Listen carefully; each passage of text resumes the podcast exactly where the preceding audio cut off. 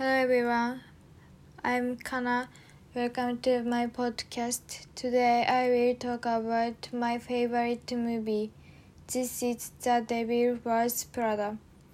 Do you know this one? It's about heroine struggling with work and love.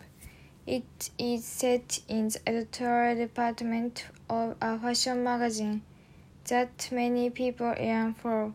I think that the world view of movies is very cool, and many women like it.